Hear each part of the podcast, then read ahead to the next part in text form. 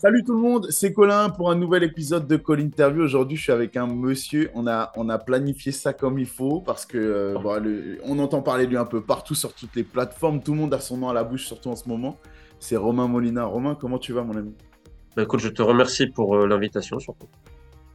Merci de l'avoir accepté. Je sais que tu es occupé, tu es un homme qui travaille plutôt beaucoup.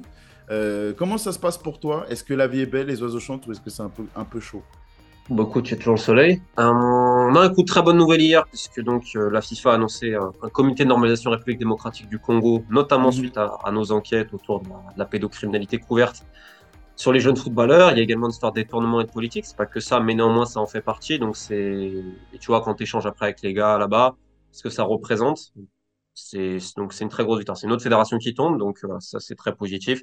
Et en même temps, de voir des joueurs enfin parler de l'autre Congo, l'autre rive de Kinshasa, l'autre rive de Brazzaville, et ça c'est top. Donc ils commencent à dénoncer ce qui se passe là-bas. Et donc quand tu vois ça, tu te dis qu'il y a des éléments positifs, et donc c'est pas mal le dossier, plus tout le reste que j'ai à faire. Donc, ça fait beaucoup de travail, mais oui, la vie est belle, on va dire ça. T'as du boulot.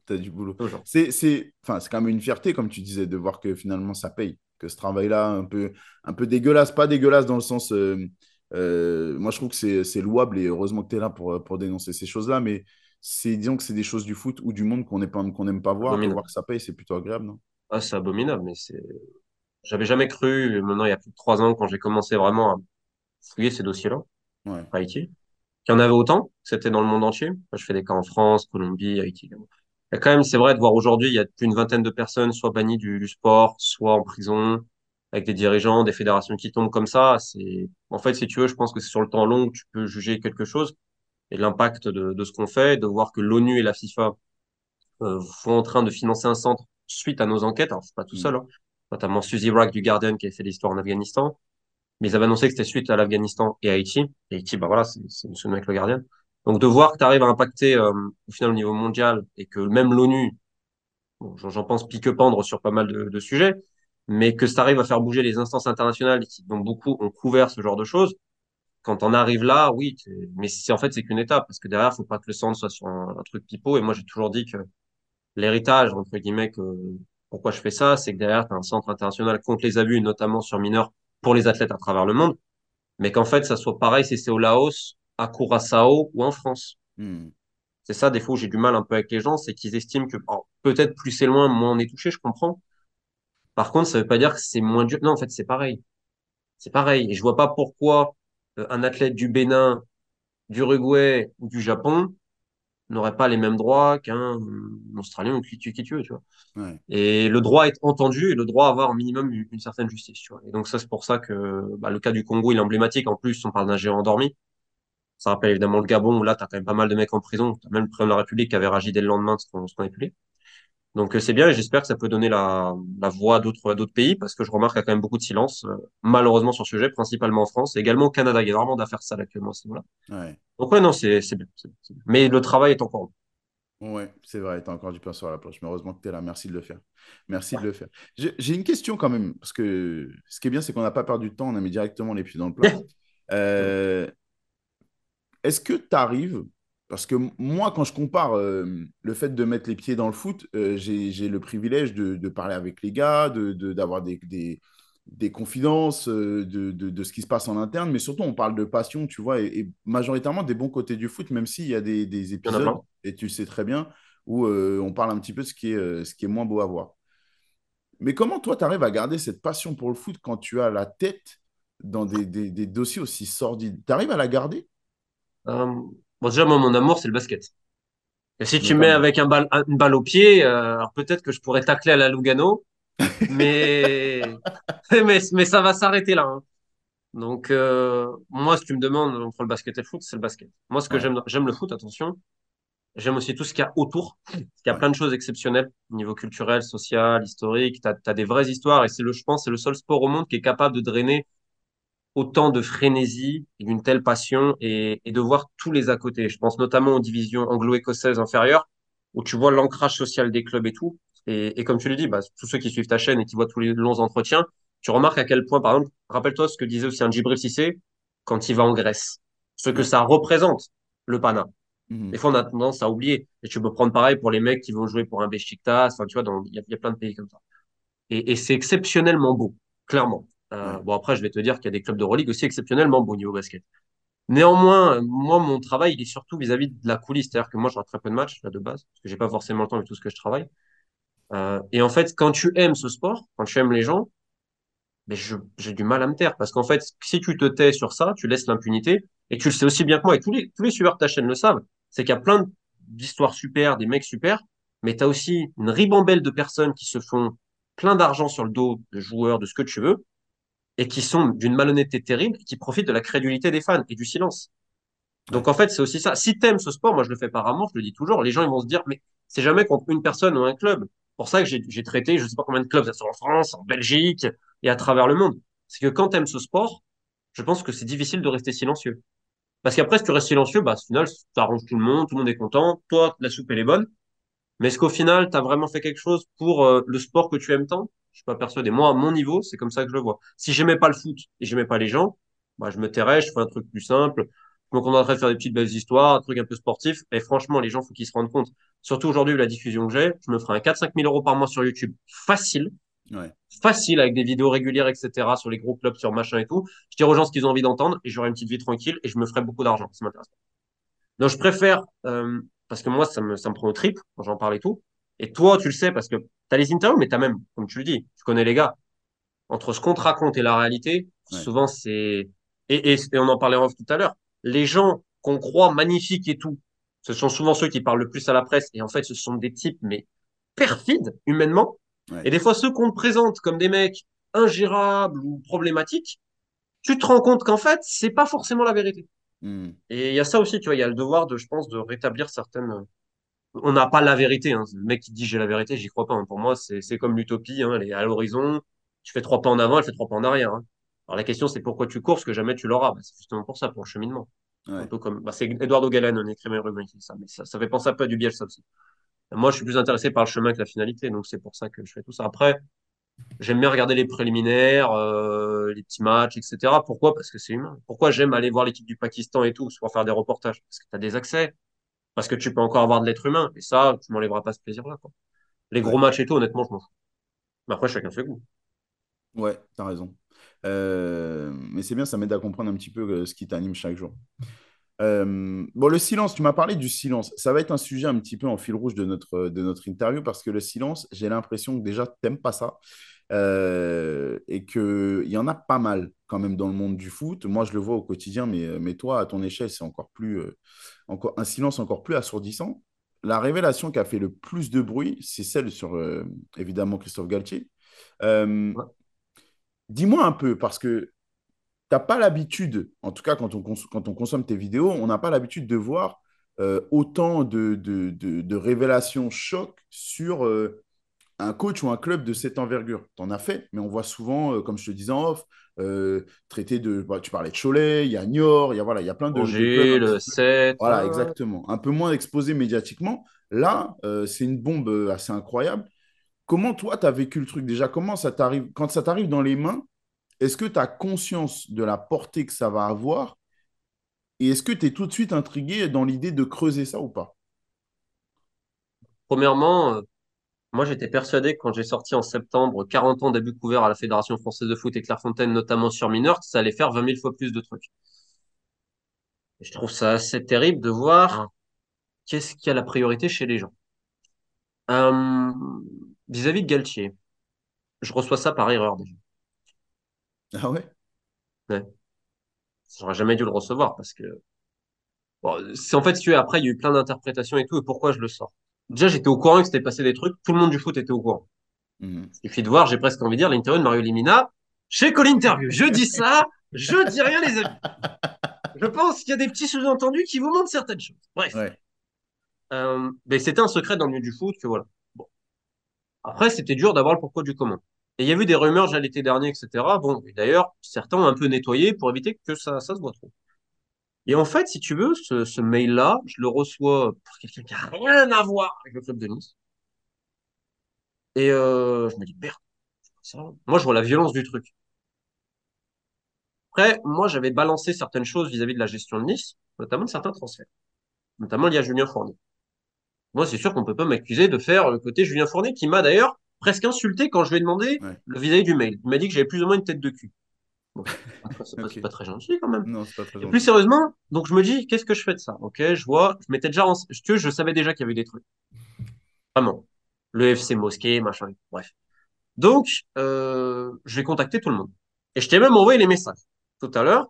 Donc, je contacte Galtier, je contacte les mecs de Ineos, le mec à qui a le mail, je fais la relance, tout. Je fais vraiment propre. Je contacte les clubs de Nice, Campos, Galtier, son beau-fils John Valovic qui est son conseiller, Dave Brailsford, donc d'Ineos, le frère de Ratcliffe, mon Bob, et Fournier également. Personne ne me répond. Et dis-toi que c'est le plus marrant, c'est que je vois que Dave Brailsford d'Ineos, il m'appelle, mais en fait, il a dû faire une fausse manip. Sauf que les mecs, tu sais, quand t'écris sur WhatsApp, au début, je vois pas leurs photos. Et donc, ils ont dû me rentrer parce qu'après, je voyais leurs photos pour Ratcliffe. J'essaie de rappeler Ratcliffe quand je vois ça, il me raccroche au nez. Donc, je leur envoie un deuxième message à tous, 3 jours plus tard, en disant, ma deadline, c'est mardi après-midi, mardi soir, machin. J'ai appelé le conseil de Christophe Galtier 5 fois en plus. Je ne raccroche jamais. Donc là, j'en parle à certaines personnes et je dis, mais attends, quand il y a autant de silence, c'est que ça sent pas bon. Parce que si c'est pas vrai, tu démens. Là, je me dis, merde. Et là, je parle à quelqu'un du milieu du foot et il me lit le mail. Il me le lit. Et je lui dis, comment ça? Il me dit, moi, j'ai eu ça il y a quelques mois, tatati. Et là, je me rends compte qu'il y a des gens qui avaient ça. Je me rends compte qu'il y avait pas mal de gens qui avaient ça. Merde. Et au bout d'un moment, avec les trucs internes et tout, le mail, je l'ai confirmé. Sûr et certain. Là, je me dis, bon, comment tu présentes la chose? Parce que c'est comme ça, moi, je l'ai présenté. Et les gens peuvent le voir sur la vidéo. Pour moi, le point essentiel, c'est Nice. Parce que les premiers faits remontent en août 2021, selon Julien Fournier. Et il est dit très bien qu'il a contacté Bob Ratcliffe immédiatement. Donc, ça veut dire qu'ils ont fait la saison comme ça. Mais dans les deux cas, si tout ce que dit Julien Fournier est avéré, comment Christophe Galtier a fait toute la saison à Nice? Les Aïdineos. Et si ce n'est pas avéré, qu'il a exagéré, extrapolé tout ce que tu veux, qu'il a menti pour porter préjudice à Christophe Galtier, comment Julien Fournier a fait toute la saison?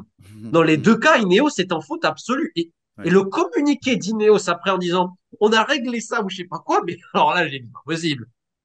Donc, moi, je l'ai présenté comme ça, que dans les deux cas, c'est gravissime. Et si tu veux, il y avait beaucoup de non-dits et tout. Et je te dis, certaines personnes l'avaient, notamment dans le milieu du foot et tout. Donc voilà, et le silence. Moi, il n'y a personne qui m'a répondu. Donc, à un moment donné, quand le mail a été confirmé et tout, parce qu'en plus, tu vois, ça qui m'a fait rire. Après, j'ai entendu certains, j'ai contacté tout le monde. 2 fois, et j'ai envoyé les messages. Donc, moi, j'ai fait le job à ce niveau-là. Après, le reste, honnêtement, c'est un dossier que je trouve pas intéressant. Parce que, comment te dire? Tout le monde y va aujourd'hui de son commentaire. Tu sais qu'à l'UNECATF, Raymond Domenech a donné des consignes pour soutenir Galtier. Mais c'est pas le fait de dire faut le soutenir, c'est est-ce que c'était vous qui étiez concerné si c'est passé à Nice? Donc d'un côté t'as ça, t'as l'idée de dire on va soutenir Galtier coûte que coûte, même les mecs qui ne sont pas dans le dossier. De l'autre côté t'as Nice qui donne des consignes où tout le monde doit se taire sous menace. On a quand même menacé les joueurs de fermer leur gueule. Il y a un gros problème. J'ai l'impression qu'on parle d'une affaire criminelle. Mais genre criminelle, je te dis quelqu'un qui a tué quelqu'un autre. Hein. Et tu vois ce que disent certains. Il y en a qui veulent parler, finalement ils parlent plus. Enfin, excuse-moi, au bout d'un moment, il faut qu'ils arrêtent tous de faire leur princesse. Et je vais te dire quelque chose que j'ai déjà dit pour d'autres cas, parce que j'avais déjà parlé de ce genre de choses-là, les chasses au ramadan de certains coachs et tout. Et on a parlé en off. Au bout d'un moment, il y en a qui disent « ma foi, c'est plus important que le reste ». Et je le respecte, chacun là-dessus. Mais si ta foi, elle est plus importante que tout le reste, tu ta gueule. Parce que là, tu ne l'ouvres pas, parce que ton confort de vie est plus important que ta foi. Pour ça, j'en ai marre aussi, de ce silence-là. Parce que si on bafoue ta foi, et que derrière, tu te caches derrière, et t'essaies de contacter. Oui, mais il s'est passé ça, la vérité va sortir, faut la sortir, etc. La vérité, c'est vous qui l'avez. À un moment donné, faut parler. Mais on en revient à l'omerta du foot, où t'as les deux clubs. Tu remarqueras, on essaye de courir et tout. L'autre côté, t'as des gens qui sont pas dans le dossier. C'est n'importe quoi. Donc, si tu veux, ça montre une chose, et pour ça, je dis que c'est inintéressant, c'est que ça montre à quel point c'est un milieu d'hypocrite, de lâche, pour des faits qui sont quand même graves. Et dernier point qui me paraît fondamental, c'est que le débat s'est transformé en vis-à-vis du ramadan. Il y en a même qui ont dit certains le jour du ramadan, etc. et tout. Il y a ce passage surréaliste où Samir Nasri, j'ai l'impression qu'il est attaqué sur le plateau par tous les mecs. C'est, mais surréaliste. Au Canal Football Club, mais c'est délirant. Mais on lui parle, mais genre, il y en a un qui s'excite devant lui. J'ai l'impression qu'il va sortir la baïonnette. Il appelle ramadan, mais tu sais, vraiment. Alors qu'avant, personne n'en parlait, tu vois. Enfin, c'est fou. Et j'ai envie de te dire juste une chose. Les mecs qui se mettent des mines pas possibles la veille de match. Tu vois, à la rigueur, c'est parce que si on dit oui, ça va affecter tes performances, c'est ça. Et il y en a qui se mettent des mines, ils sont super bons le lendemain. Il n'y a pas de logique à ce niveau-là. Tu sais aussi bien que moi. Il y a des mecs qui sont des fois super malades, ils vont super bien jouer, ils vont tout bien faire, ils vont pas le faire. C'est le sport. Et ça arrive à tous les niveaux, amateurs, pro, etc. Mais le seul point, c'est qu'aujourd'hui, on réduit le débat à ça. Alors que ce qu'il y a, moi, ce que j'ai trouvé le plus choquant dans le mail, c'est carrément, ça va, si cela est vrai, encore une fois, c'est sur la couleur de peau. Et ça, on a oublié. Ça, on l'a oublié, ce débat. Moi, je vais te dire, ça, c'est une vérité du foot français. Ça fait penser à l'affaire des quotas. Tu remarqueras que l'affaire des quotas, les mecs, ils sont revenus tranquillou. Et moi, le nombre de gars que j'ai entendu dire, nous, on va récupérer des joueurs noirs. Ouais, les noirs, ça court vite. Les noirs, machin, pour les revendre. Donc, on va, moi, j'ai entendu ça et je te le dis, c'est des discours de coach, dirigeant de club, de N1, N2, Ligue 2, etc. Parce que les Anglais, ils aiment les noirs, etc. Et tu vois, limite, il y a une description presque, je vais te dire, animale du joueur noir, en disant, on va prendre un monstre physique ou un mec qui va vite, puissant, etc. Alors, ça me fait rire parce qu'en plus, c'est l'antithèse presque du foot africain, des Pascal Feindouno, des Jonathan Pitropa, des JJ Okocha. Je parle que des mecs qui sont restés en Ligue 1. Je peux même pas parler des Sadio Mané et tout ça. Parce que si Jonathan Pitropa et Pascal Feindouno, c'est des Golgoth physiques, moi, je me fais évêque et j'ai pas été baptisé, C'était des joueurs de foot magnifiques. Même un mec comme John Otaka, qui était puissant de ce que tu voulais, techniquement, excuse-moi, quand il était à Rennes, Lens et Montpellier, Chabani Nonda avant blessure. Chabani Nonda avant blessure. Quel dommage, parce que je pense que ça aurait pu être un des meilleurs neufs, dans les 10 meilleurs neufs possibles à ce niveau-là. Et il y a tellement d'exemples. Mais malheureusement, en fait, on va faire ces critères physiques, et ça m'a fait penser à ça. C'est-à-dire des mecs qui ont ça dans l'idée. Mais je trouve ça assez réducteur, et donc cette affaire, pour moi, elle monte bien plus, c'est pour ça que je te dis que c'est assez inintéressant. Parce que ces gens-là sont très inintéressants dans la manière dont ils font, et je trouve qu'ils sont tous immondes. Notamment Nice. Alors, inintéressant, j'entends, et je comprends. Les gens, je parle, Ouais, bien sûr, j'ai bien compris la portée de ton propos. Mais de manière générale, moi, je t'avoue, ce qui me stupéfait à chaque fois, c'est que je considère qu'on va nous mettre la même étiquette de profession, même si à la base, on me disait journaliste, maintenant, on me dit youtubeur ou créateur de contenu. Moi, on m'a dit que j'étais influenceur même. Je ne savais pas que… Bah, moi aussi, on m'a dit ça, tu vois. Donc, maintenant, ça a plus trop de… L'étiquette, elle est plus trop officielle. Mais je considère qu'on fait des choses complètement différentes. Et ça saute aux yeux, et que la pression, elle est complètement différente. Quand je m'imagine 2 secondes au milieu de tout ce que tu viens de décrire là, mais il y a pire encore, parce que l'affaire Amraoui, Diallo Amraoui, elle est encore, par rapport aux conséquences, aux menaces, à l'univers nauséabond qui plane autour de toi, on va y revenir après, mais on passe encore à un niveau. Comment tu te sens, toi? Comment tu gères ça? Quand tu vas te coucher le soir ou… Tu sais, moi, je regarde un film d'horreur, quand je vais fermer les volets, tu vois, j'ai besoin de bomber le torse. Toi, tu vis avec ce genre de pression-là, des menaces que tu peux recevoir, là, par exemple, Galtier a porté plainte contre toi, c'est sorti. Mais attends, je t'ai même montré les messages que je lui ai envoyés. Je lui offre un droit de réponse, lui à son conseiller. Ils veulent pas, ok, je donne quand même, je fais le contradictoire, je donne leur version et je n'accuse personne. Donc, en droit de la presse, tu as 3 manières de te défendre, c'est soit offre de preuve, soit la bonne foi, soit l'intérêt général. Donc, vis-à-vis de la bonne foi et de l'intérêt général, déjà, c'est rempli. Et l'offre de preuve, je l'ai également, sachant qu'il n'y a aucune accusation. Donc, légalement, en termes de droit de la presse, je ne vois pas comment il peut m'avoir à ce sujet-là. Maintenant, s'il veut porter plainte, il n'y a pas de souci. Une de plus, une de moins, j'ai envie de te dire, c'est pas très grave. Je me suis attaqué à des lobbies pédocriminels dans le sport international qui me aujourd'hui être poursuivi ici et là, alors que mon travail a permis, j'ai une vingtaine d'arrestations, etc. Et je vais entendre, je ne sais pas quoi.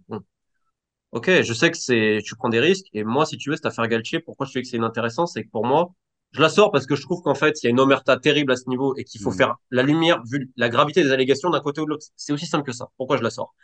Ce que je prévois pas derrière, c'est que ça s'emballe comme ça s'est emballé. Ouais. D'ailleurs, l'article le plus intéressant était sorti par Nice Matin. D'ailleurs, c'est curieux de voir que Christophe Galtier n'attaque pas Nice Matin aussi. On a quand même mis une sur des faits. Voilà. Et ça, je trouve qu'on passe trop à travers cet article qui était très intéressant. Maintenant, moi, si tu veux, pourquoi je te dis que c'est intéressant, c'est qu'à côté, je dois gérer des dossiers. Parce que c'est moi qui fais tout le suivi, avec les gamines, les gamins et tout. C'est moi qui m'arronde avec les organisations internationales et tout. Ce qui fait quand même que quand j'ai un procès en France lié à l'ancien président de la Fédération haïtienne, j'ai le syndicat mondial des joueurs qui m'écrit une attestation par le secrétaire général.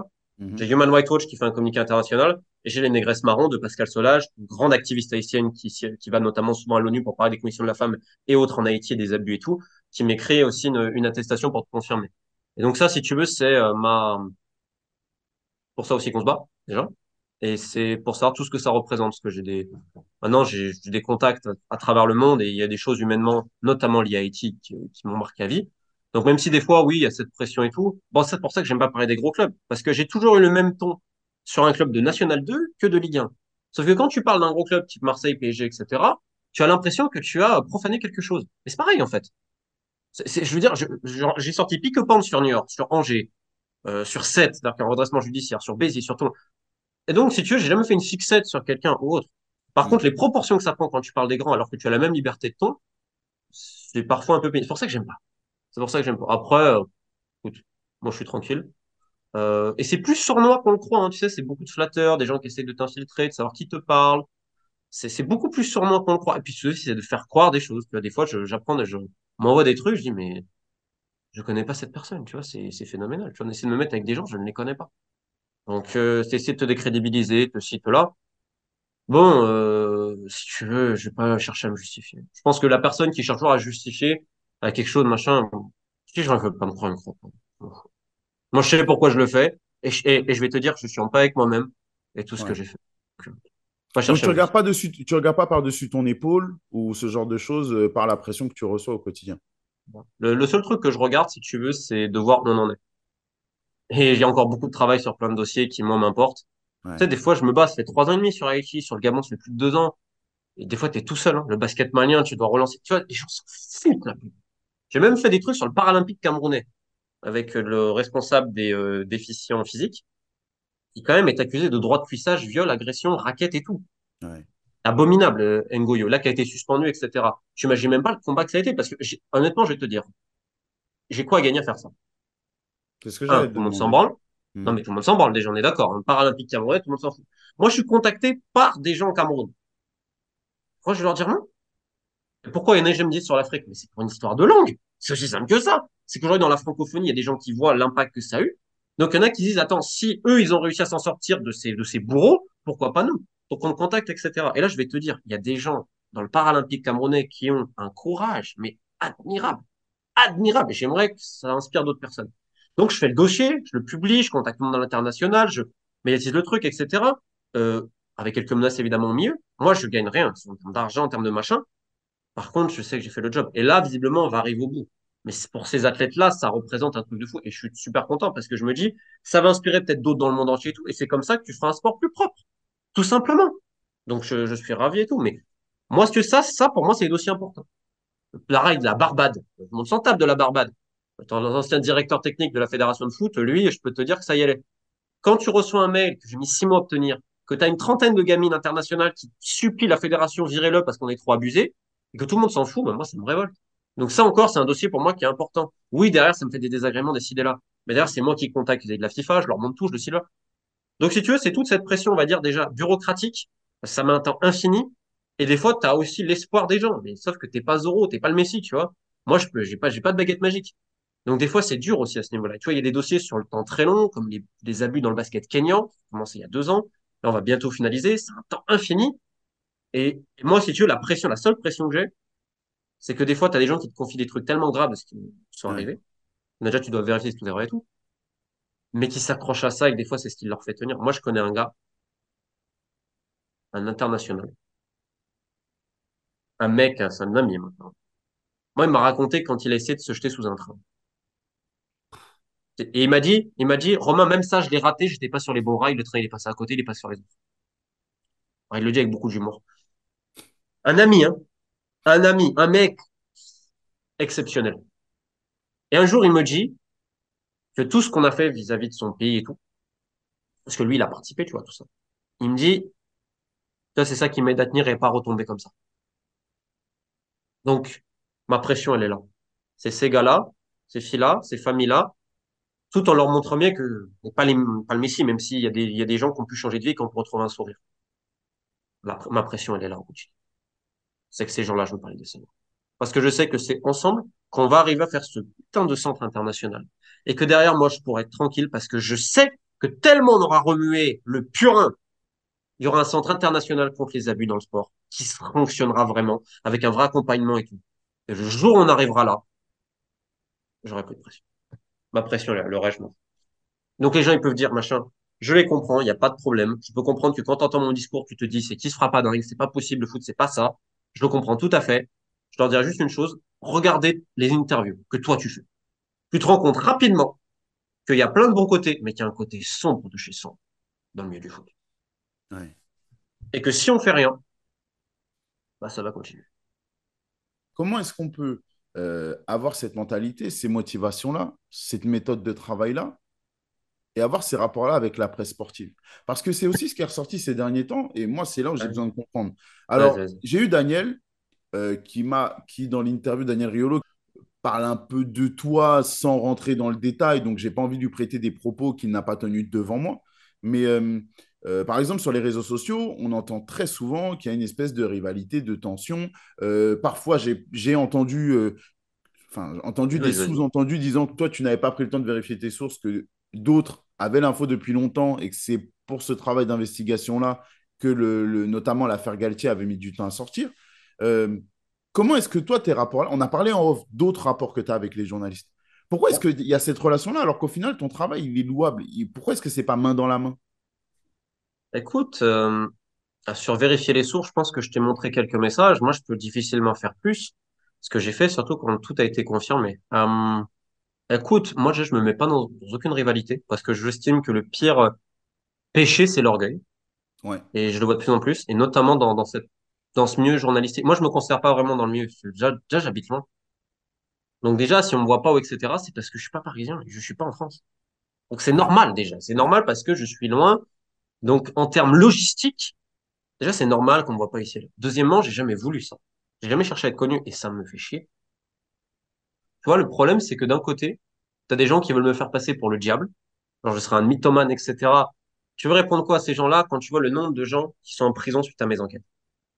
Si tu veux, est-ce que ça veut dire que je suis un saint pour autant et que je me trompe jamais? Bah non plus en fait, d'un côté et de l'autre. Parce que l'erreur, un, elle est humaine. Deux, t'as jamais la garantie que tu es dans la bonne direction. Et t'es pas infaillible, t'es pas un robot. Et il y a tellement de perfidie, notamment dans ce milieu-là, que évidemment que je vais me tromper sur des trucs. Après, la question, c'est comment tu te trompes. Est-ce que tu te trompes en voulant faire du mal à quelqu'un de manière intentionnée pour régler des comptes, ou tu te trompes parce qu'à un moment donné, bah oui, tu n'es pas infaillible. Mais tout le monde se trompe dans la vie, et c'est normal. Ce serait très flippant qu'un mec se trompe jamais, tu vois. Moi, mes intentions, elles sont claires. Je les ai déjà dit et tout. C'est dénoncer ce qui me semble répréhensible, si tu veux. C'est pas faire du règlement de compte, parce que des fois, il y a des gens, ils m'appellent, et je te dis, c'est les flatteurs. Je me méfie tellement. Donc, pour revenir à ta question, je me mets en concurrence avec personne. Et il y en a qui me crachent à la gueule à longueur de temps. Je vais te donner un exemple, et mon avocat a dû écrire au parquet, parce que c'est quand même gravissime, la déformation qu'on fait. Tu as la brigade, la BRB, qui veut m'entendre dans l'affaire Olénicole, Amroy, machin, en qualité de témoin. Pas genre, machin. Aucune accusation il y a contre moi. On me dit vendredi. Finalement, vendredi, ça se fait pas, donc lundi 15h. Je parle avec le commandant, on parle 45 minutes, tranquille. Déjà, on parle de tout, du milieu du foot, où d'ailleurs on a des analyses plutôt qui se rapprochent. On parle de Nicole, de machin, de ci, de là. Évidemment, je vais taire ce que lui m'a dit, que moi, je pense qu'il y a un secret à garder. 5 heures plus tard, je reçois un message de Marc Le Plongeon, qui travaille à l'équipe. Oui, j'ai appris que vous avez été interrogé par la BRB aujourd'hui, tatati, tata, vous êtes défendu, machin et tout. Il y a 2 personnes qui étaient au courant. 3, mon avocat, moi, et le commandant de police. Comment tu m'expliques que 5 heures après, le journaliste de l'équipe me pose des questions là-dessus? Bon, je lui dis, j'envoie un message au policier, je dis, c'est souci quand même. Normalement, il y a des secrets de l'enquête et tout. Surtout, vous me demandez de l'aide quand même. J'ai des messages sur d'autres dossiers. Oui, machin, on sort des trucs. Ok. Le lendemain, l'équipe fait un photomontage avec ma tronche pour dire ça. Donc, ça fuitait en un temps record. Genre, il s'est défendu des accusations. Genre, c'était même pas en visio, d'ailleurs. Il n'y a aucune accusation contre moi. Ni de près, ni de loin. On m'a même pas posé de questions sur une cabale médiatique, tatati, tatata. Et là, tu vois, et toute la presse en parle. L'AFP me contacte. Écoute bien, et là, je trouve que c'est délirant. Ils ont publié avant même que je leur réponde. Et le mec me dit, oui, on note, je vois, on m'envoie, ouais, source proche du dossier, j'aurais été instrumentalisé par Aminata Diallo, je sais pas quoi, dans l'affaire Olé Nicole et tout. Je lui dis, mais attendez, vous dites exactement l'inverse de ce que le policier a dit hier. Ah bon? Je lui dis, il n'y a même pas de compte-rendu de PV. Ah bon, il n'y a pas de PV? Sinon, alors votre source, je dis, je veux pas savoir la source, je m'en fous. Mais elle vous dit n'importe quoi. Je dis, pourquoi vous appelez pas le commandant en question? Ah non, pas besoin. Là, tu te dis, comment vous faites votre travail? Excuse-moi. Et donc, tout sort là-dessus. Et ça me fait passer limite pour un voyou qui accuse. Je n'ai aucune accusation et on m'a demandé de l'aide sur des trucs. Donc, j'ai trouvé le traitement. Maintenant, je vais te redire qu'il y a des gens qui veulent me flinguer dans le milieu journalistique, il y en a pas, visiblement. Moi, j'avais dénoncé certaines pratiques, notamment à RMC, en disant que Mohamed Bouafsi faisait de la communication, ce qui est une réalité. C'est la réalité. Arrêtez maintenant le délire. Et j'avais dit certaines choses. C'est pour ça que j'avais été mis au pilori à RMC. Mais je m'en fous. Encore une fois, je ne suis pas pareil. Et j'en avais parlé avec Daniel à l'époque. Ce Daniel, je le connaissais à l'époque. On a déjà échangé et tout. Et je sais que ça... Mais moi, j'écoute pas. Donc, je vais pas porter un jugement sur quelque chose que je n'écoute pas, que je n'ai pas en détail. Parce que si tu vas analyser telle ou telle émission, il faut l'écouter, il faut machin, il faut... Non. Donc, moi, je me mets en opposition avec personne. Je pense qu'il faut de tout dans un monde. Il y a des gens qui sont très bons pour analyser tactiquement. Il y en a d'autres qui sont très bons pour interroger. Il faut du sujet froid, du sujet chaud. Il en faut pour tout le monde, en fait, pour les gros clubs. C'est très bien que, tu vois, il y a des mecs qui parlent à fond du PSG, de Marseille, de tous les clubs que tu veux. Il y en a qui vont faire d'autres choses, plus d'autres clubs moins huppés, etc. Il en faut pour tous les goûts. Moi, je suis pour ça. Moi, je me mets en concurrence avec personne. Et je te le redis, je me méfie énormément de l'ego. Le jour où je me dis, ça y est, mon ego, machin et tout, j'arrête. Voilà. Et déjà, c'est aussi pour ça que ça m'énerve, parce qu'aujourd'hui, j'ai l'impression que je peux plus rien dire sans que ça prenne des proportions. J'ai jamais demandé ça. Moi, j'ai demandé ce que mon travail et ce qu'on fait soit reconnu. Pas que moi, je sois reconnu. Donc, moi, ça m'emmerde. Mais encore une fois, c'est vrai qu'il y a quand même un différentiel entre ce qui se passe en France et à l'étranger pour moi. Je le vois. Je vais te donner un exemple tout bête. Il y a 3 semaines, le TAS banni à vie Rosny Grant, vice-président de la Fédération haïtienne, président des arbitres haïtiens à l'époque, qui avait été banni à vie par la FIFA pour abus sexuels suite à mes enquêtes. Mm-hmm. C'est moi qui ramène les arbitres, c'est pas X ou Y, c'est moi. Et je suis là au moment besoin. Je suis interrogé par le TAS, etc., où je me prends la tête avec son avocat d'ailleurs. C'était assez marrant. Et donc, confirmé et tout. Qui est un truc, je veux dire, c'est très rarement arrivé dans l'histoire du sport, ce genre d'affaire. Et ça, je me dis, ça, c'est les vrais combats. Un, c'est les vrais combats. Et deuxièmement, ouais, ça m'emmerde. Pas pour moi, mais pour la cause. Et moi, des fois, je suis peut-être bête parce que je m'entends bien avec pas mal de journalistes. Un mec comme Nico Villas, c'est un pote. Hein. RMC, il y en a plein. Des Antoine Bourlon, d'Abdel Boulma, je pourrais t'en citer plein. Mais c'est vrai que c'est à l'étranger. Moi, regarde, je travaille avec le New York Times, le Guardian, la BBC. J'ai fait CNN, Josimar dans les pays scandinaves. Et là, j'ai un truc avec ABC et ESPN pour me contacter. Donc, j'ai fait quasiment tous les plus grands médias internationaux sur des enquêtes, quand tout était prouvé, etc. Mais en France, ouais, j'ai fait des trucs pour Blast, ils sont très cool et je vais continuer un petit peu de temps en temps. Sport News Africa aussi. Mais c'est vrai que pour certains, ouais, vivement, j'ai la peste et le choléra. Mais encore une fois, c'est pas grave. C'est aussi un positionnement, je suis un peu loin de tout et tout. Peut-être qu'ils se mettent en concurrence, que je sais pas. Moi... Et je te dis, moi, quand il y a quelqu'un qui fait de bien, moi, je mets les enquêtes, je publie les trucs des autres. Mais je pense que dans ce milieu, il y a trop de rivalité de clochers, genre oui, bah, ça sert à rien. Mais... Mais on a passé l'âge normalement, non? Ouais. Mais je t'avoue. Non, parce que se justifier sur les réseaux, tu vas te dire, mais regarde, il y en a plein qui disent, j'ai dit ça. Là, il y a tellement d'attaques, on essaie en plus, parce que tu as une boîte d'intelligence économique, notamment qui utilise des comptes qui n'existent pas vraiment, des pseudo-journalistes pour me faire croire, etc. Bon, il faudrait que je dise quoi? Il faudrait que je dise, ah, mais je vous ai annoncé que le FC7 il allait couler, je vous ai annoncé que Niort il allait couler, je vous ai annoncé Angers il y a 3 ans, ce qui allait se passer. Non. Quoi? Non. Bah mais sans même rentrer dans ces explications-là, où je suis d'accord avec toi, ça serait sans fin. Ouais. Mais moi, j'ai du mal à m'imaginer dans ta situation. Autant j'admire beaucoup le travail et la quête que tu suis, toi, que tu es en train de défendre, mais c'est cet environnement-là. Tu vois, par exemple, on va basculer encore. Tu me parles de la BRB, c'est ça. Déjà, je trouve que c'est un environnement où la personne, elle sait déjà où tu étais. Elle prétend savoir des choses sur ce qui s'est passé qui sont complètement fausses. Ouais. Mais je trouve que ça, déjà, moi, ça me ferait flipper. Le côté, l'affaire Amaraoui Diallo, par exemple. Là, je trouve qu'on est on est à l'apogée d'une émission policière, d'un film. Pose-toi une question et que les gens ne se sont pas posés. Pourquoi il y a autant de fuites et qui a fait fuiter? Pourquoi les autorités, certains membres de la BRB ont fait fuiter ça? Mais qui se pose la question, pourquoi certains membres de l'enquête, je l'ai vu avec moi, et je vais te dire, je l'ai vu sur l'affaire Olé-Nicole. Olé-Nicole, je le sais, en décembre. Je ne connaissais ni Dave, ni Nathan, ni Aminata Diallo. J'en parle à 2 journalistes à l'époque, Abdel Boulma et Antoine Bourlon. On a tous les messages. Je le sais par d'autres personnes. Et la police met sciemment un mensonge absolu où ils ont fait fuite à des journalistes. Ouais, c'est Aminata Diallo qui a manipulé Romain Molina pour faire sortir ça avec un mec qui s'appelle César Mabika, que je ne connais ni Dave, ni d'Adam. Donc ça, donc là, c'est la police, c'est vraiment la police qui a fait ça.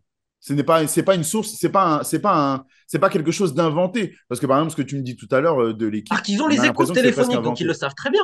Et le commandant, il me dit, oui, vous avez raison. Alors je dis, pourquoi vous le dites pas? Oui, mais c'est pas nous. Non, mais attendez. Vous avez quand même fait des espèces de rapports. Je sais quand même qu'ils parlent aux journalistes, parce que les mecs sont pas très discrets. Regarde, moi, il y a eu d'autres journalistes qui ont été interrogés en qualité de témoins. Mmh. C'est jamais sorti. Moi, en 5 heures, ça sort. Waouh! Et moi, je te dis, les gens, ils ont qu'à se poser une question. Une question. Pourquoi il y a eu autant de fuites voulues de la part de ceux qui mènent l'enquête? C'est tout. Qui se pose juste la question là-dessus. Je remarquerai que dans l'affaire Pogba, il y a beaucoup moins de choses qu'on fait. Et après, on verra encore une fois, l'affaire, elle n'a même pas été jugée. En plus, tu te rends compte, elle n'a pas été jugée. Il y a toujours, on ne sait toujours pas. C'est vrai, c'est vrai. Sauf que médiatiquement, ça a été jugé qu'Aminata Diallo a fait ça. Je pense qu'il faut raison garder. On verra plus tard. Moi, je te dis, je me suis auto-avancé sur le dossier. Et là, quand je vois à quel point on est capable de mentir sur un truc qui, là, me concerne, et qu'il y a autant de fuites, et je pose juste une question. Est-ce que ce serait la première fois que certains éléments policiers feraient une enquête à charge? Malheureusement, il s'est passé une terrible agression. Abominable. Je ne sais même pas comment on peut aller avec un coup de barre de ferme sur une femme. C'est vraiment, vraiment un sale monde. Ouais. Donc, il y a ça. Et on met plein d'affaires autour aujourd'hui qui n'ont rien à voir. On a oublié le vrai problème. Qu'il y a des malades qui ont attaqué une femme à coups de barre de fer. Maintenant, je vais quand même te dire un truc. Aujourd'hui, tout le monde veut faire de l'argent sur cette affaire. C'est assez vomitif. C'est assez vomitif. Entre les conseillers, comme les machins, Ouais. Ça j'ai beaucoup de mal. Mais encore une fois, je me plante dans ce dossier-là. Je l'avoue. Il n'y a aucune honte à se tromper, tu vois. La question, c'est pourquoi c'est ton intention de base. Je ne connais ni l'une ni l'autre à la base. Et je n'ai jamais rien sorti sur la vie privée. Contrairement à ce qu'on essaie de faire. Par contre, je sais qu'il y a beaucoup de faire sortir pour elle. Donc, c'est ce qu'il en sort, au final, de toi, de tes échanges. C'est que toi, au final, tu dis simplement que tu t'es planté. Tu dis que sur. Mais si, je me suis planté, mais je ne crois pas m'être planté. J'aimerais te dire que je me suis planté. Je crois pas. Je vais te dire un truc. Les gens, ils réfléchissent 2 minutes. Le mobile, ce serait pour jouer plus. C'est ce que les autorités disent. Bon. Tu m'expliques, le mobile, quand tu as une personne qui vient de retrouver l'équipe de France, qui doit signer le contrat de sa vie, si elle a vraiment un mobile sportif pour le faire, alors qu'elle apprend quelques jours avant qu'elle doit prolonger avec le contrat de sa vie. Je sais pas, moi, ton mobile, je le trouve explosé. Si le mobile, c'est ça, bah, ok, elle voulait les titulaires au prochain match. Elle va payer des mecs pour mettre des coups de barre de fer à d'autres personnes. Ouais, mais on sait toujours pas comment elle les a appelés, on sait toujours pas le commanditaire, et les mecs, ils ont des 5 versions différentes. Il n'y a aucun lien direct. Peut-être que ça expliquerait pourquoi il y a autant de fuites. Je rappelle que souvent, quand certaines enquêtes, elles sont pas assez solides, on fait fuiter dans la presse pour donner une bonne tête de couple à la personne. Mmh. Mais encore une fois, je suis pas juge. Et je le serai jamais. Et encore une fois, je peux me planter. Mais de tous les éléments qu'il y a aujourd'hui, au minimum, on se rend compte qu'il y a beaucoup de soucis et que aussi médiatiquement, je suis désolé, l'impact médiatique de cette affaire, il est beaucoup trop grand. On en parle beaucoup trop. Il n'y a aucun fait nouveau depuis plus d'1 an. On en reparle. Il n'y a aucun fait nouveau. Hein. Rien. Faut se poser les questions. Ok. Oh, encore une fois, hein. Il y a énormément de femmes qui meurent sur leur conjoint ou autre. C'est des dossiers abominables. On s'en fout. Faut comprendre PSG et tout. Mais je vois pas pourquoi on en parle autant. Alors qu'il n'y a aucun fait nouveau, tu vois. Bon, ça... J'aurais bien aimé qu'on parle autant des faits de pédophilie à Clairefontaine. J'en reviens à ce que je disais tout à l'heure, le côté comment supporter une telle pression. Et c'est important pour moi. Surtout qu'on parle que de ça sur moi, j'ai l'impression. J'ai l'impression qu'il faut montrer ça parce que alors, je vais rendre à César ce qui est à César. Tu as fait une interview avec Zach Nani. Incroyable. Je me suis régalé. Je me suis encore plus rendu compte en t'écoutant de l'ampleur de la chose, de ce dont on t'accusait. Et tu sais, des fois, on voit des choses dans la presse, on voit des noms, on voit des motifs, on voit des accusations, mais tu sais, ça devient presque... on a presque une énorme distance entre la signification des mots et l'impact que ça a sur nous. Là, je me suis remis à ta place et je me suis dit, tu te rends compte que là, on l'accuse d'avoir joué un rôle dans l'agression à la barre de fer d'une femme. Voilà. T'imagines comment on gère ça? Comment on gère cette info? Comment on gère que son nom soit mis dans ces circonstances-là, alors qu'à la base, ce que tu veux, c'est mettre en avant la vérité. Comment tu le gères, ça, toi? Un, j'ai rien à voir. Et imaginez jouer un rôle un seul instant alors que tu as des grands malades qui ont attaqué une femme à coups de barre de fer. Je sais même pas quoi dire. Mais tu sais, on m'a envoyé des trucs comme quoi j'aurais défendu Saïd Chaban aussi, à Angers. Ouais, ouais. Je suis le premier mec à avoir dénoncé ce qui s'est passé à Angers il y a 3 ans. Mais tu sors ça aux gens, tu fais une espèce de, comment dire, une espèce de cabale, tu vois. Tu montes en épingle, etc. Tu regardes, c'est pas celui que vous croyez et tout, et tu sors des gros trucs. Alors moi, des fois, on m'envoie ça, je dis, ok, d'accord. Donc je sais qu'il y a plein de trucs comme ça. Moi, bonnement, j'ai parlé des faits. Ouais. Et je te dis, ce que je t'ai dit tout à l'heure, là, ce qui se passe en République démocratique du Congo, ça, c'est un fait qui est en train de se passer. Tu vois, ce matin, j'ai des gens du ministère en RDC qui me remercient personnellement. Je fais pas ça pour ça, mais je vois ce que ça représente pour eux. Et pour plein de gens. Donc, tout ça, honnêtement, je lis rien, je te le dis, clairement. Mais d'un autre côté, c'est pareil, parce qu'il y en a, ils vont me faire passer, genre, pour limite, j'ai l'impression, genre, je suis un saint Dieu, mais je ne suis pas ça non plus. Hein. Je ne suis pas exceptionnel. Hein. Le seul truc que je fais, c'est que j'ouvre les yeux sur le milieu. Et le seul point, on pourrait dire, à l'arrière, j'ai une qualité, c'est que j'ai les couilles de l'ouvrir. Ouais, c'est plus là que je veux en venir. Moi. Et celui qui prend les risques, c'est moi, hein. C'est pas X ou Y. Hein. Donc, il faut imaginer que tout ce que j'ai fait maintenant depuis plus de 10 ans, qui est quand même des fois assez risqué, il ne faut pas non plus le nier, surtout quand tu attaques à des grands lobbies, les deux criminels et autres, et surtout que tu mets les noms, parce que moi je les mets, c'est que tu sais pourquoi tu le fais. Tu ne fais pas pour l'argent, tu sais pourquoi tu le fais. Donc, jamais je mettrai en péril ça, c'est le premier point. Et le deuxième point, je sais pourquoi on se bat et je sais ce que ça représente. Donc, et je vais te dire un truc, si ça marche autant, parce que quand même ça marche, on ne peut pas dire l'inverse, c'est justement parce qu'il y a beaucoup de gens qui suivent ça. Et c'est vrai que d'avoir permis de mettre le doigt sur ça et de libérer la voix dans le monde entier, et puis sur plein d'autres trucs, je vais te montrer. Mais quand je fais mes sujets sur des clubs, on va dire, moins médiatisés, je sais aussi que ça fait bouger. Et des fois, il y a des audits qui se commandent, des idées là. Et je vois que ça fait bouger les presses locales et tout. Mais ça aide vachement les éducateurs, ça aide vachement en fait, des chambiens, des bénévoles, des idées là, tu vois. Tu dénonces pas pour tailler quelqu'un, tu dénonces pour que ça s'améliore parce qu'il y a des choses qui ne sont pas normales et pas acceptables. C'est tout simplement ça. Donc, je vois toujours le résultat final et des fois, c'est un peu pénible. Tu vois, je vais te donner un exemple, mais j'avais mis qu'il y avait des retards de salaire et des menaces de grève à Poitiers, Stade Poitvin en National 3. Bon. Les mecs, ils ont voulu me troller en mettant une photo, etc. Non, tout va bien, nanani, nanana, patati, patate. Tous les gens qui ont envie de m'étriper alors qu'ils ne me connaissent pas en plus, tu vois. Je sais pas pourquoi. Après, je peux comprendre, ils disent, il en a contre mon club, etc. Et je leur en veux pas, parce qu'il y a un côté amour avec c'est un peu une partie de leur famille, le club. Et ils estiment, de leur point de vue, qu'on peut pas en dire du mal. Et je le comprends tout à fait. Et je comprends que des fois, il y a des choses durant un temps, et tu dis, lui, qu'est-ce qu'il connaît? T'as vu la coupe de cheveux qu'il a? C'est avec t-shirt Sonic, il est au fin fond du machin, ça doit être un mythomane. Mais je peux le comprendre aussi, il n'y a pas de problème, le mec, il me connaît pas, il n'y a pas de souci. Et c'est bien de douter aussi des gens. Sauf que donc, en fait, t'as des gens, mes amis, qui vont se servir du truc de Poitiers. Et là, qu'est-ce qu'on voit dans la presse locale aujourd'hui, dans le 7 info? Ah oui, les retards de salaire étaient avérés. Oh merde. Donc, encore une fois, je sais que sur le coup, peut-être, mais le temps. Et je vais te dire, après, encore une fois, on n'est pas un faible. Et c'est là où je suis quand même content d'avoir mis quand même la lumière sur certaines pratiques depuis des années, sur certains types d'agents, des mythomanes, ce qui se passe un peu en milieu inférieur, les montages, comment les clubs sont rachetés et tout. Parce qu'au moins, ça a permis à beaucoup de gens qui suivent le milieu du foot de mieux l'appréhender. Tu vois, même dans le milieu du basket aussi, quand j'ai expliqué les montages que l'ASVEL a fait, etc. Là, ils ont pris une sanction et tout. C'était pareil, il y avait une omerta, personne ne s'en parlait dans le milieu du basket. Donc, si tu veux, tout ça, c'est une bonne chose. Et maintenant, oui, les critiques. Encore une fois, j'ai la chance d'être suivi par plein de gens.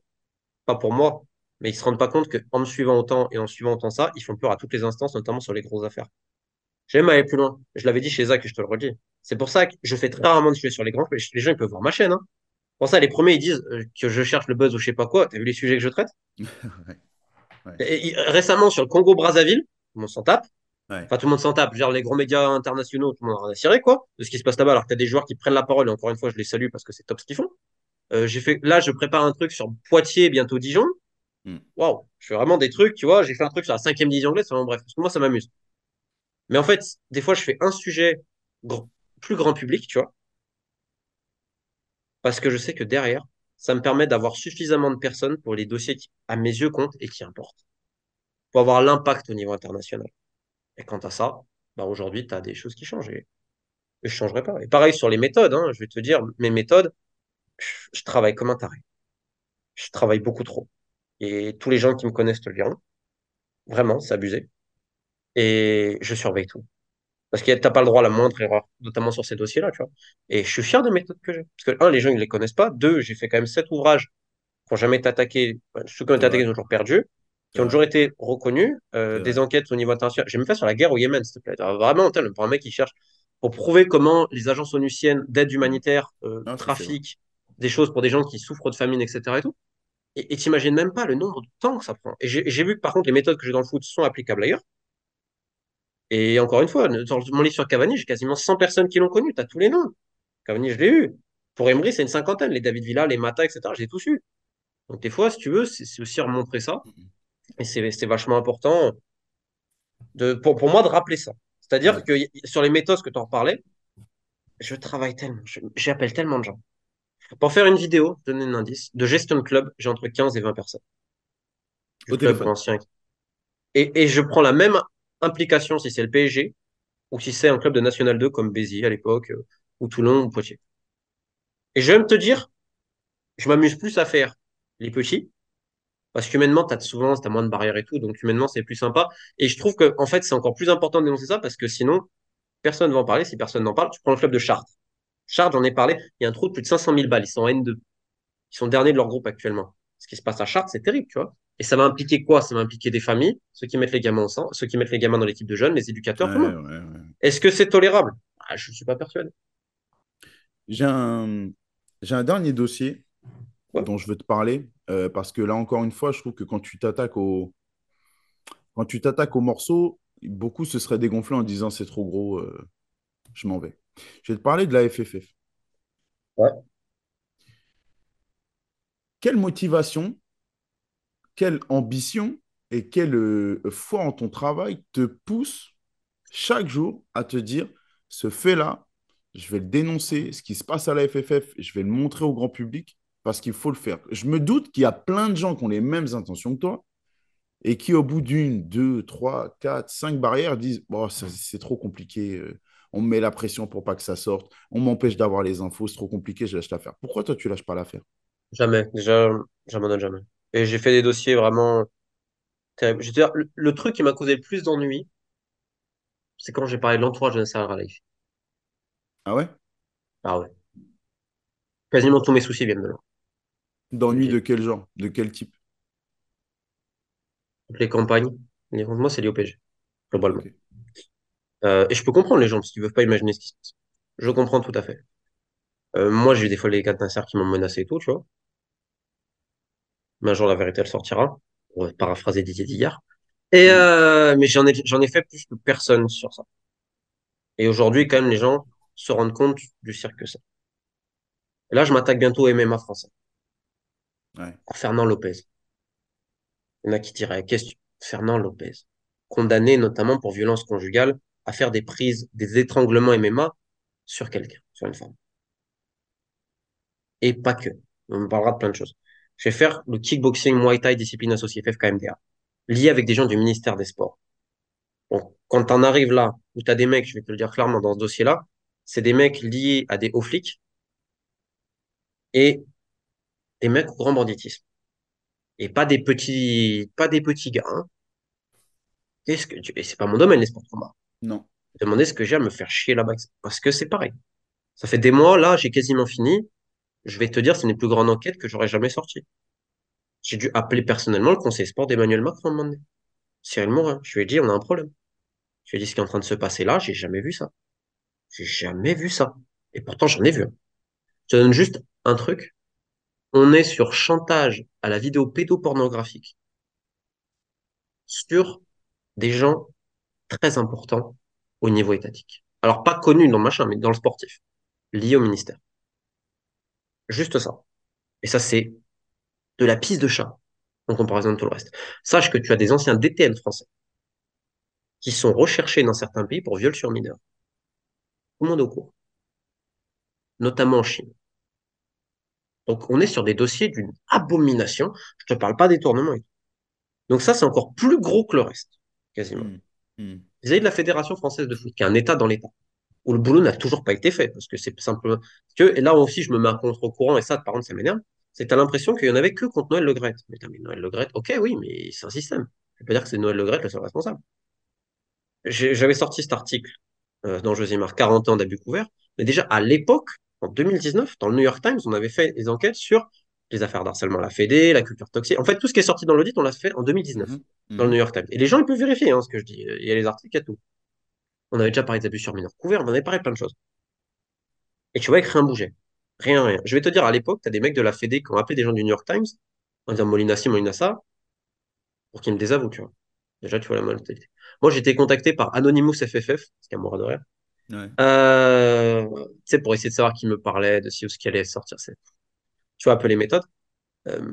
Maintenant, aujourd'hui, ce que je vois, c'est qu'on a sauvegardé un système qui est terrible, qu'il y a un pote à moi qui va sortir des dossiers bientôt d'une puissance terrible sur des affaires, mais donc je vais pas le spoiler, mais c'est des sujets télé. Vu la gravité, tu sais, c'est des mots, t'as un clignotant rouge. Et donc, ça va réouvrir les dossiers FFF de ce qu'on a dit.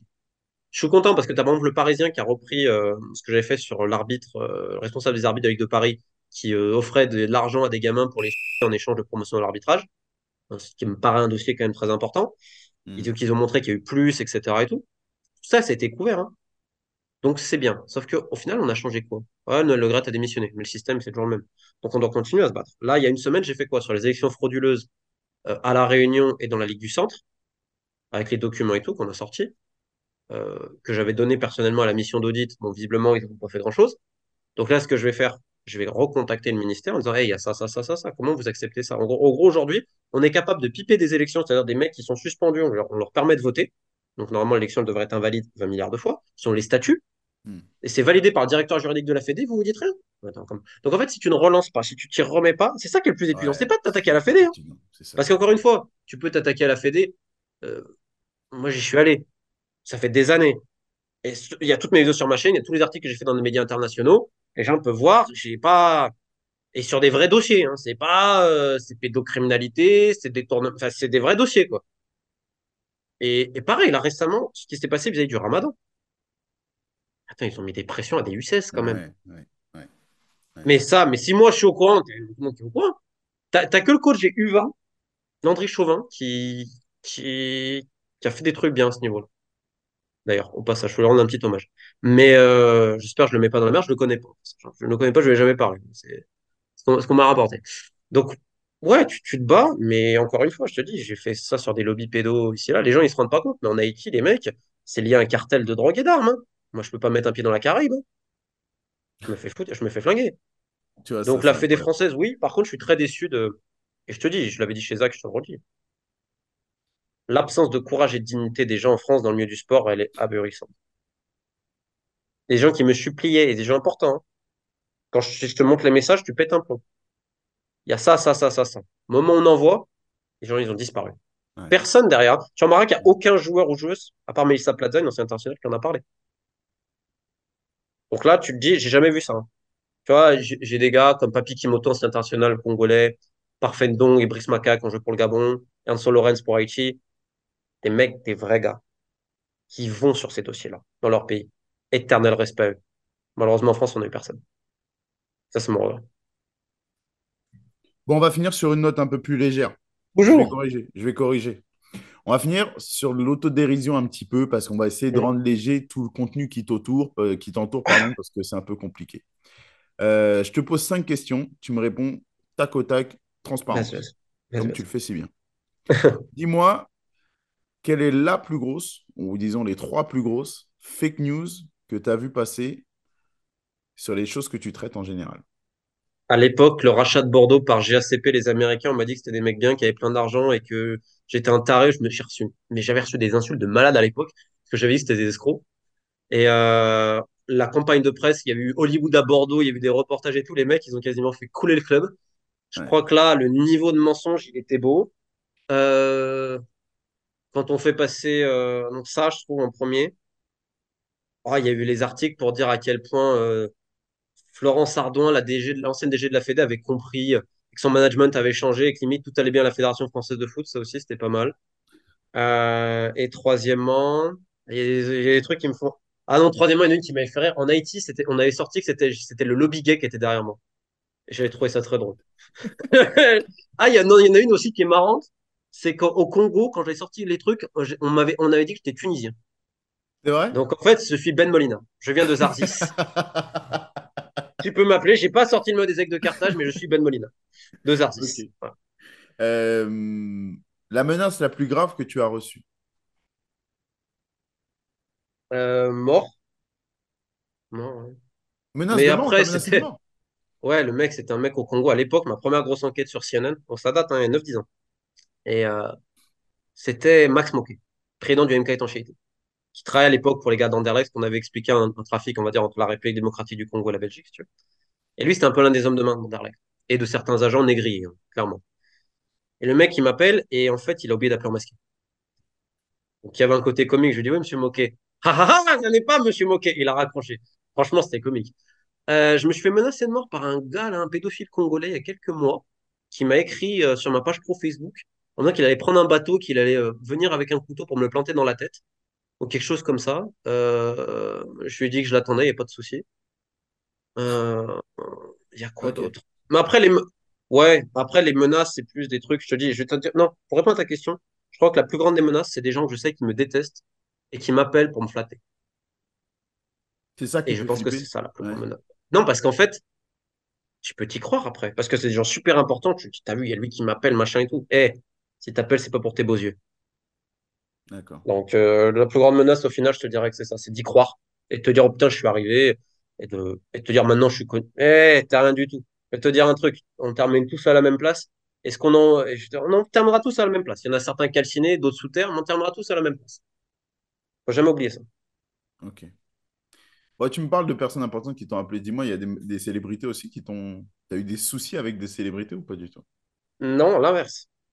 Ah ouais? Ouais, bah des mecs comme Freeze Corleone, okay. Osiris Jack, Seth Gecko, des fois okay. On parle un peu. Très cool d'ailleurs les mecs. Des gars du MMA aussi un peu. MMA, du kick, etc. Bah après moi j'ai un pote, c'est Madeon, aujourd'hui une star internationale quand même.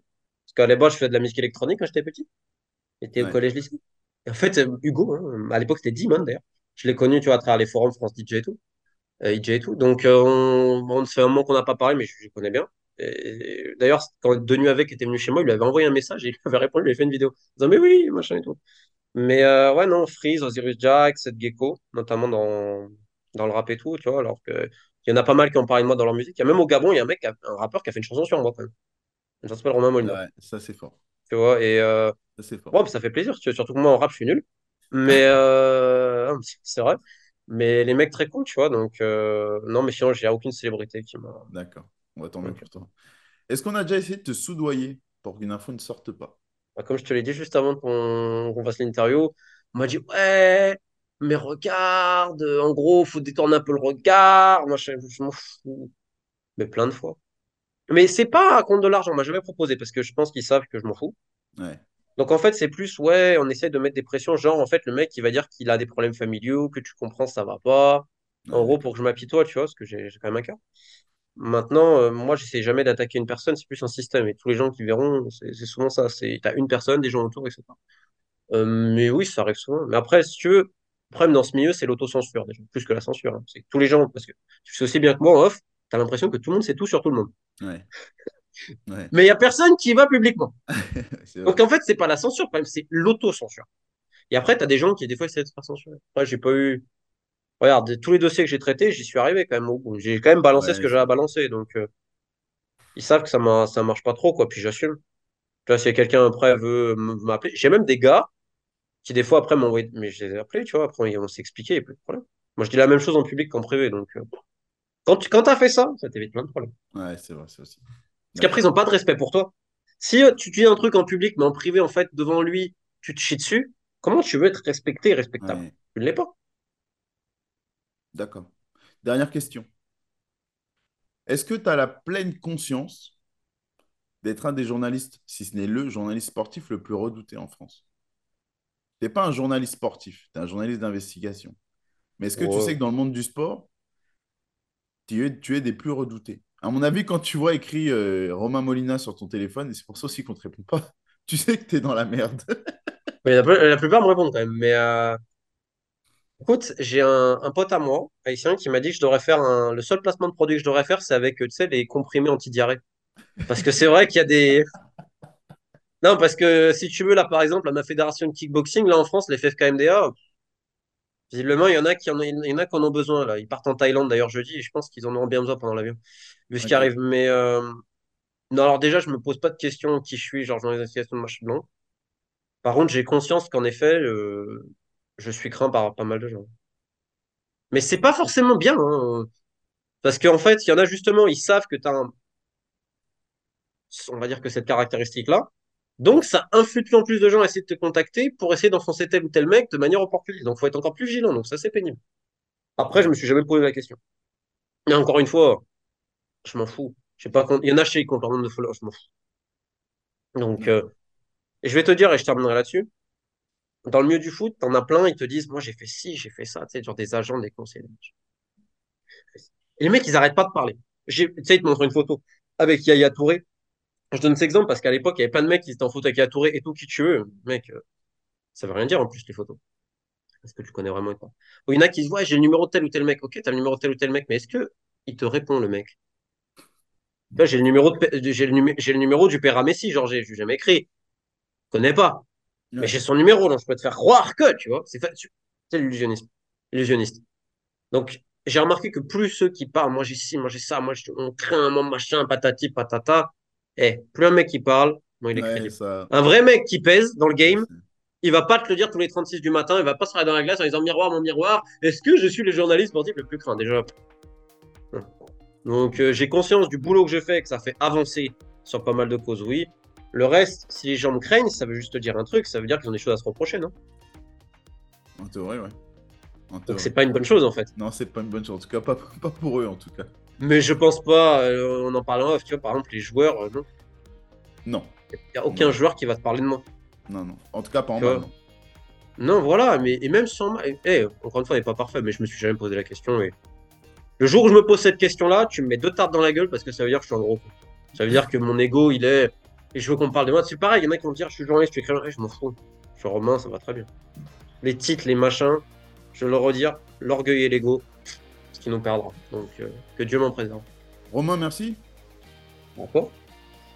On l'a eu cette interview, je me suis régalé, j'ai été choqué, j'ai été captivé, j'ai flippé, mais je me suis régalé. Donc j'ai eu tout ça en une interview. Merci mon ami, c'est sympa de m'avoir donné de ton temps, de t'être livré comme ça, c'est cool. Et puis ça y est, j'étais sur ma chaîne Colinterview. Ah bah écoute, c'est moi qui te remercie et équipe de feuilles surtout. Prends soin de toi, ciao les autres, j'espère que vous avez encore passé un bon moment avec nous, on se retrouve très vite avec d'autres invités, d'autres anecdotes de fous, parce que c'est comme ça qu'on kiffe le foot, allez ciao.